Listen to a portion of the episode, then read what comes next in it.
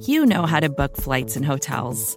All you're missing is a tool to help you plan that unbelievable travel experience. That's why you need Viator. Book guided tours, excursions, and more in one place. There are over 300,000 travel experiences to choose from, so you can find something for everyone. And Viator offers free cancellation and 24 7 customer support for worry free travel. Download the Viator app now and use code Viator10 for 10% off your first booking in the app. Find travel experiences for you. Do more with Viator. Chapter 5 The King of Spades.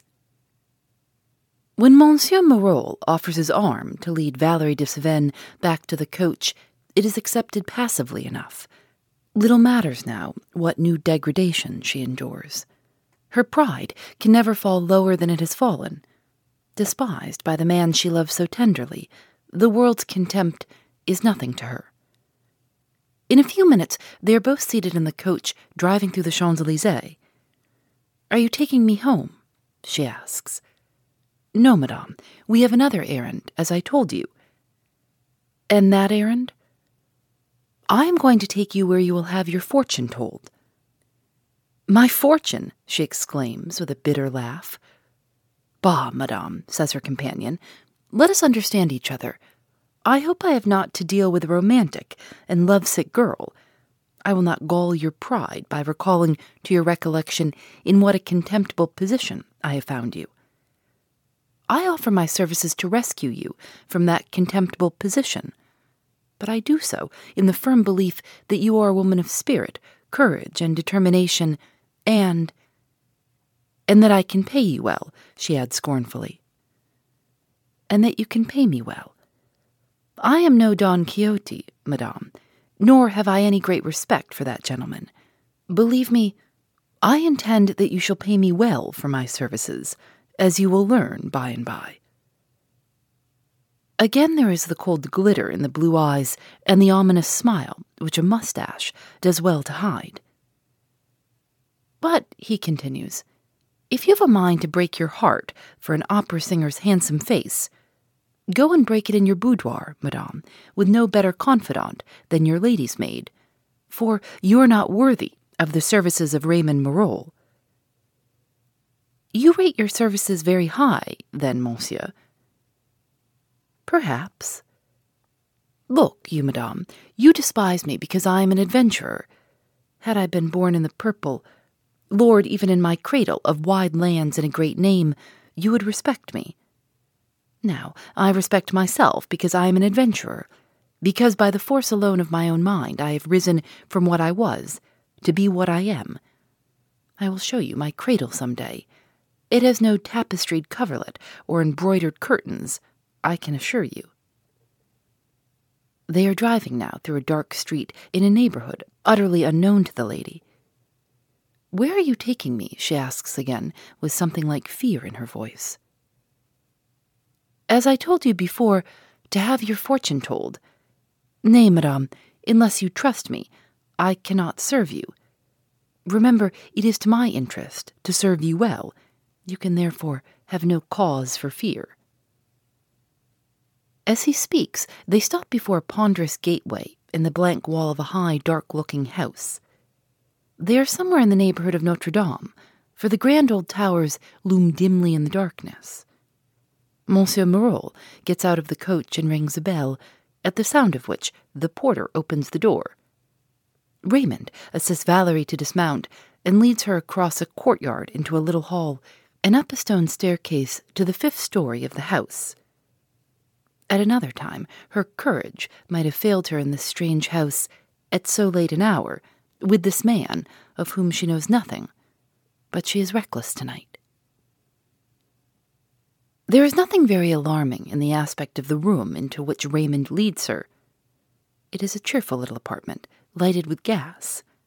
There is a small stove near a table, before which is seated a gentlemanly looking man of some forty years of age. He has a very pale face, a broad forehead, from which the hair is brushed away behind the ears he wears blue spectacles, which entirely conceal his eyes, and in a manner shade his face. You cannot tell what he is thinking of. For it is a peculiarity of this man that the mouth, which with other people is generally the most expressive feature, has with him no expression whatever. It is a thin straight line, which opens and shuts as he speaks, but which never curves into a smile or contracts when he frowns. He is deeply engaged, bending over a pack of cards spread out on the green cloth which covers the table, as if he were playing écarté without an opponent, when Raymond opens the door. But he rises at the sight of the lady and bows low to her. He has the air of a student rather than of a man of the world. My good Blurosset, says Raymond, I have brought a lady to see you to whom I have been speaking very highly of your talents. With the pasteboard or the crucible? asked the impassible mouth. Both, my dear fellow. We shall want both your talents. Sit down, madame. I must do the honors of the apartment, for my friend Laurent Blue is too much a man of science to be a man of gallantry. Sit down, madame. Place yourself at this table, there opposite Monsieur Blue and then to business. This Raymond Marolles, of whom she knows absolutely nothing, has a strange influence over Valerie an influence against which she no longer struggles. She obeys him passively and seats herself before the little green covered table. The blue spectacles of Monsieur Laurent Blue look at her attentively for two or three minutes. As for the eyes behind the spectacles, she cannot even guess what might be revealed in their light. The man seems to have a strange advantage in looking at every one as from behind a screen his own face, with hidden eyes and inflexible mouth, is like a blank wall. Now then, Blurosset, we will begin with the pasteboard. Madame would like to have her fortune told. She knows, of course, that this fortune telling is mere charlatanism, but she wishes to see one of the cleverest charlatans. Charlatanism? Charlatan? Well, it doesn't matter. I believe in what I read here because I find it true the first time I find a false meaning in these bits of pasteboard, I shall throw them into that fire and never touch a card again. They've been the hobby of twenty years, but you know I could do it, Englishman. Englishman? exclaimed Valerie, looking up with astonishment. Yes, answered Raymond, laughing. A surname which Monsieur Blurosset has bestowed upon me, in ridicule of my politics which happened once to resemble those of our honest neighbor, John Bull. Monsieur Blurosset nods in assent to Raymond's assertion as he takes the cards in his thin yellow white hands and begins shuffling them. He does this with a skill peculiar to himself, and you could almost guess in watching him that these little pieces of pasteboard have been his companions for twenty years.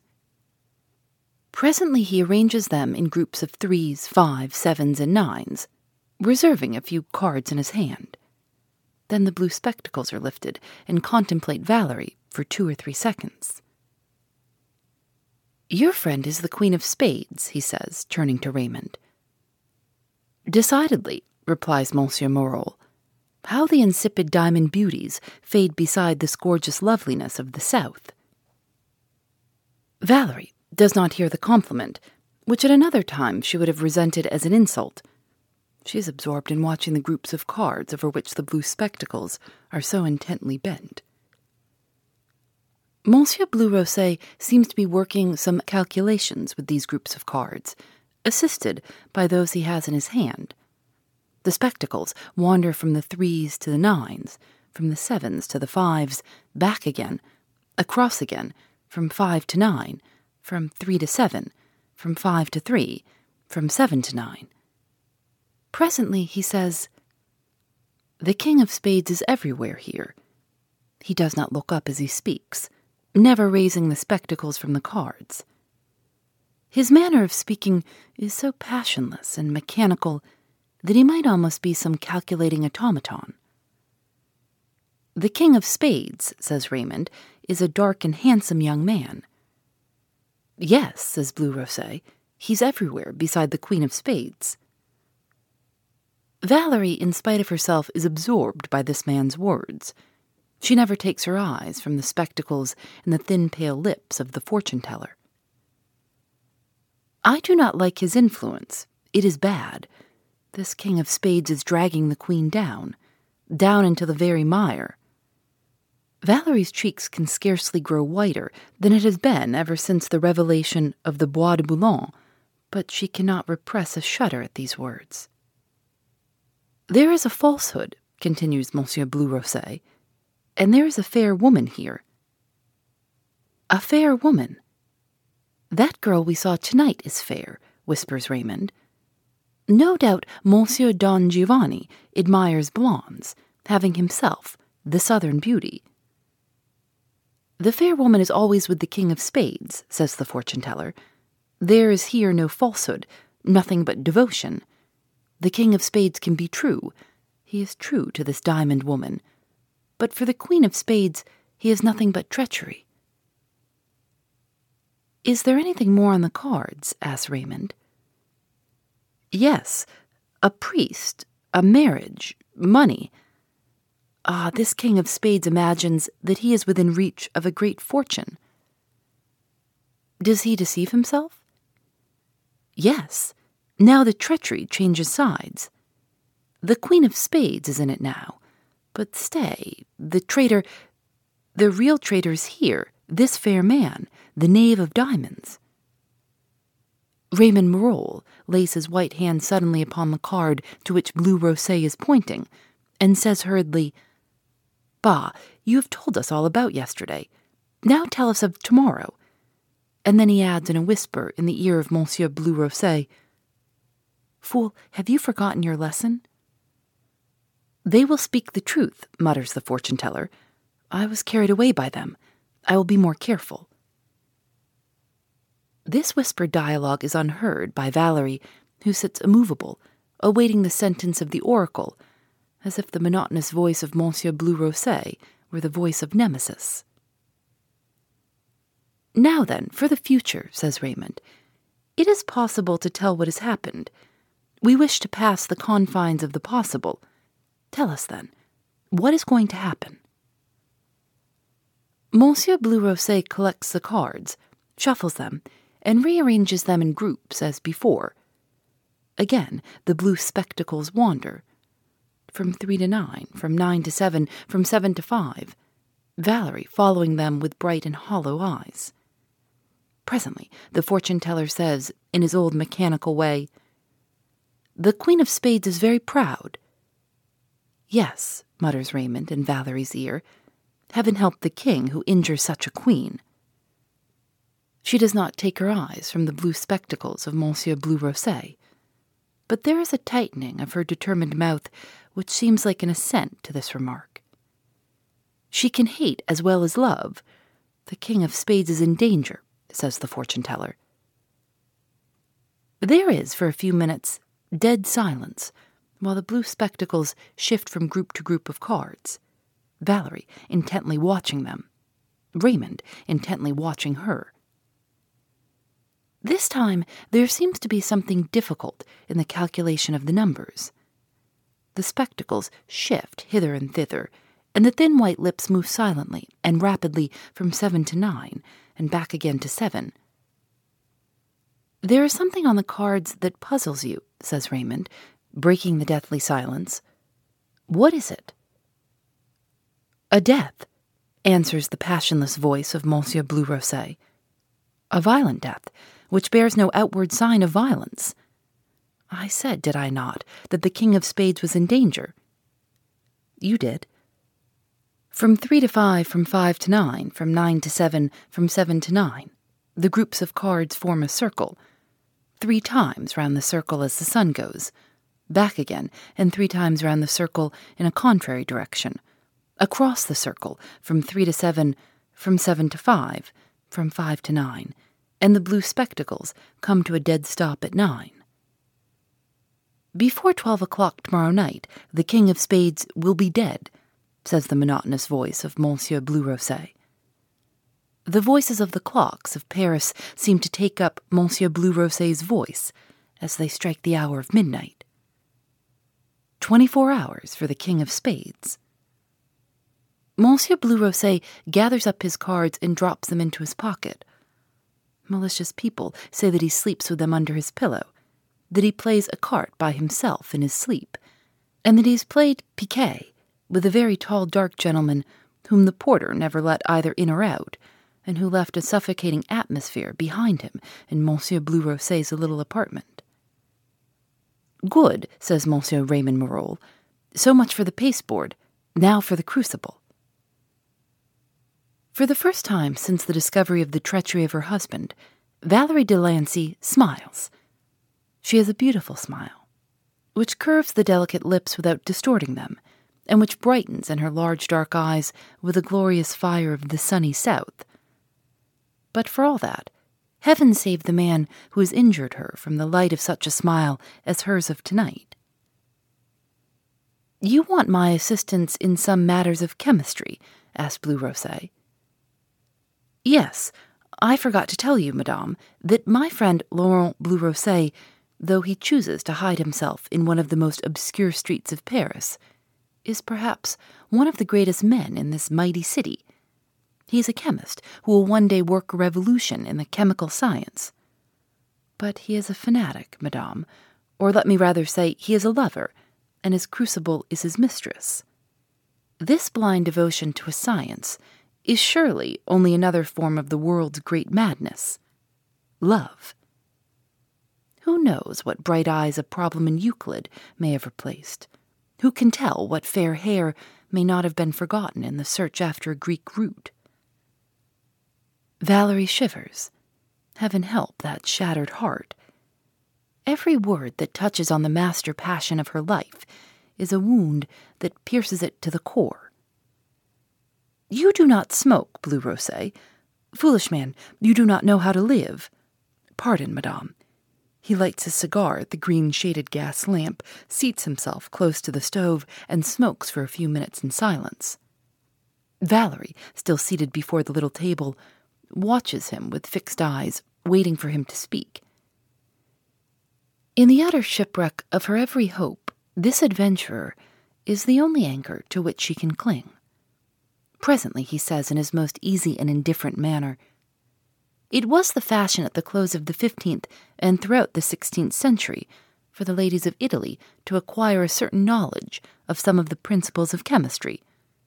Of course, at the head of these ladies we must place Lucretia Borgia. Monsieur Blurosset nods in assent. Valerie looks from Raymond to the blue spectacles but the face of the chemist testifies no shade of surprise at the singularity of Raymond's observation.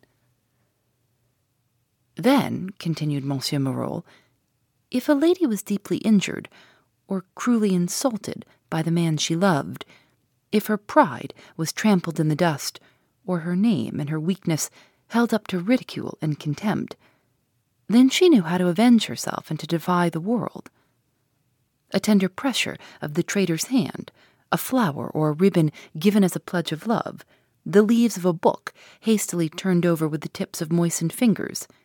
People had such vulgar habits in those days. And behold, the gentleman died, and no one was any the wiser but the worms, with whose constitutions Aqua Tofana at second hand may possibly have disagreed. Vultures have died from the effects of poisoned carrion, muttered Monsieur Blurosset. But in this degenerate age, continued Raymond, what can our Parisian ladies do when they have reason to be revenged on a traitor? The poor blunderers can only give him half a pint of laudanum, or an ounce or so of arsenic, and run the risk of detection half an hour after his death.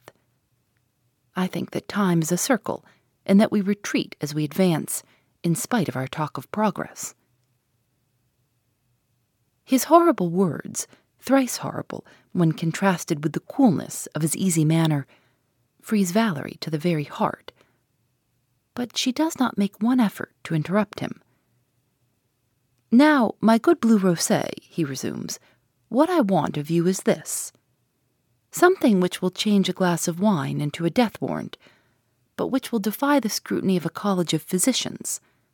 This lady wishes to take a lesson in chemistry she will, of course, only experimentalize on rabbits, and she's so tender hearted that, as you see, she shudders even at the thought of that little cruelty. For the rest, to repay you for your trouble, if you will give her pen and ink, she will write you an order on her banker for five thousand francs. Monsieur Blurosset appears no more surprised at this request than if he had been asked for a glass of water. He goes to a cabinet, which he opens, and after a little search, selects a small tin box, from which he takes a few grains of white powder, which he screws carelessly in a scrap of newspaper. He is so much accustomed to handling these compounds that he treats them with very small ceremony. It is a slow poison, he says. For a full grown rabbit, use the eighth part of what you have there. The whole of it would poison a man, but death in either case would not be immediate. The operation of the poison occupies some hours before it terminates fatally. Madame will use it with discretion, says Raymond. Do not fear. Monsieur Blurosset holds out the little packet as if expecting Valerie to take it. She recoils with a ghastly face and shudders as she looks from the chemist to Raymond Marolles. In this degenerate age, says Raymond, looking her steadily in the face, our women cannot redress their own wrongs, however deadly those wrongs may be. They must have fathers, brothers, or uncles to fight for them, and the world is to witness the struggle. Bah! There is not a woman in France who is better than a sentimental schoolgirl. Valerie stretches out her small hand to receive the packet. Give me the pen, monsieur, says she, and the chemist presents her a half sheet of paper, on which she writes hurriedly an order on her bankers, which she signs in full with her maiden name. Monsieur Blue looked over the paper as she wrote. Valerie de Cevennes, he exclaimed. I did not know I was honored by so aristocratic a visitor. Valerie put her hand to her head as if bewildered. My name, she muttered. I forgot, I forgot. What do you fear, madame? asked Raymond with a smile. Are you not among friends? For pity's sake, monsieur, she said, give me your arm and take me back to the carriage. I shall drop down dead if I stay longer in this room. The blue spectacles contemplated her gravely for a moment. Monsieur Blurosset laid one cold hand upon her pulse, and with the other took a little bottle from the cabinet out of which he gave his visitor a few drops of a transparent liquid. She will do now, he said to Raymond, till you get her home. Then see that she takes this, he added, handing Monsieur Marolles another vial. It is an opiate which will procure her six hours' sleep. Without that, she would go mad. Raymond led Valerie from the room. But once outside, her head fell heavily on his shoulder, and he was obliged to carry her down the steep steps. I think he muttered to himself as he went out into the courtyard with his unconscious burden. I think we have sealed the doom of the King of Spades. More to dos, less time, and an infinite number of tools to keep track of. Sometimes doing business has never felt harder, but you don't need a miracle to hit your goals. You can just use HubSpot because their all in one customer platform can make growing your business infinitely easier. Imagine this high quality leads, fast closing deals, wildly happy customers, and more benchmark breaking quarters. It's not a miracle, it's HubSpot. Visit HubSpot.com to get started today. Phoebe Reads a Mystery is recorded in the studios of North Carolina Public Radio, WUNC.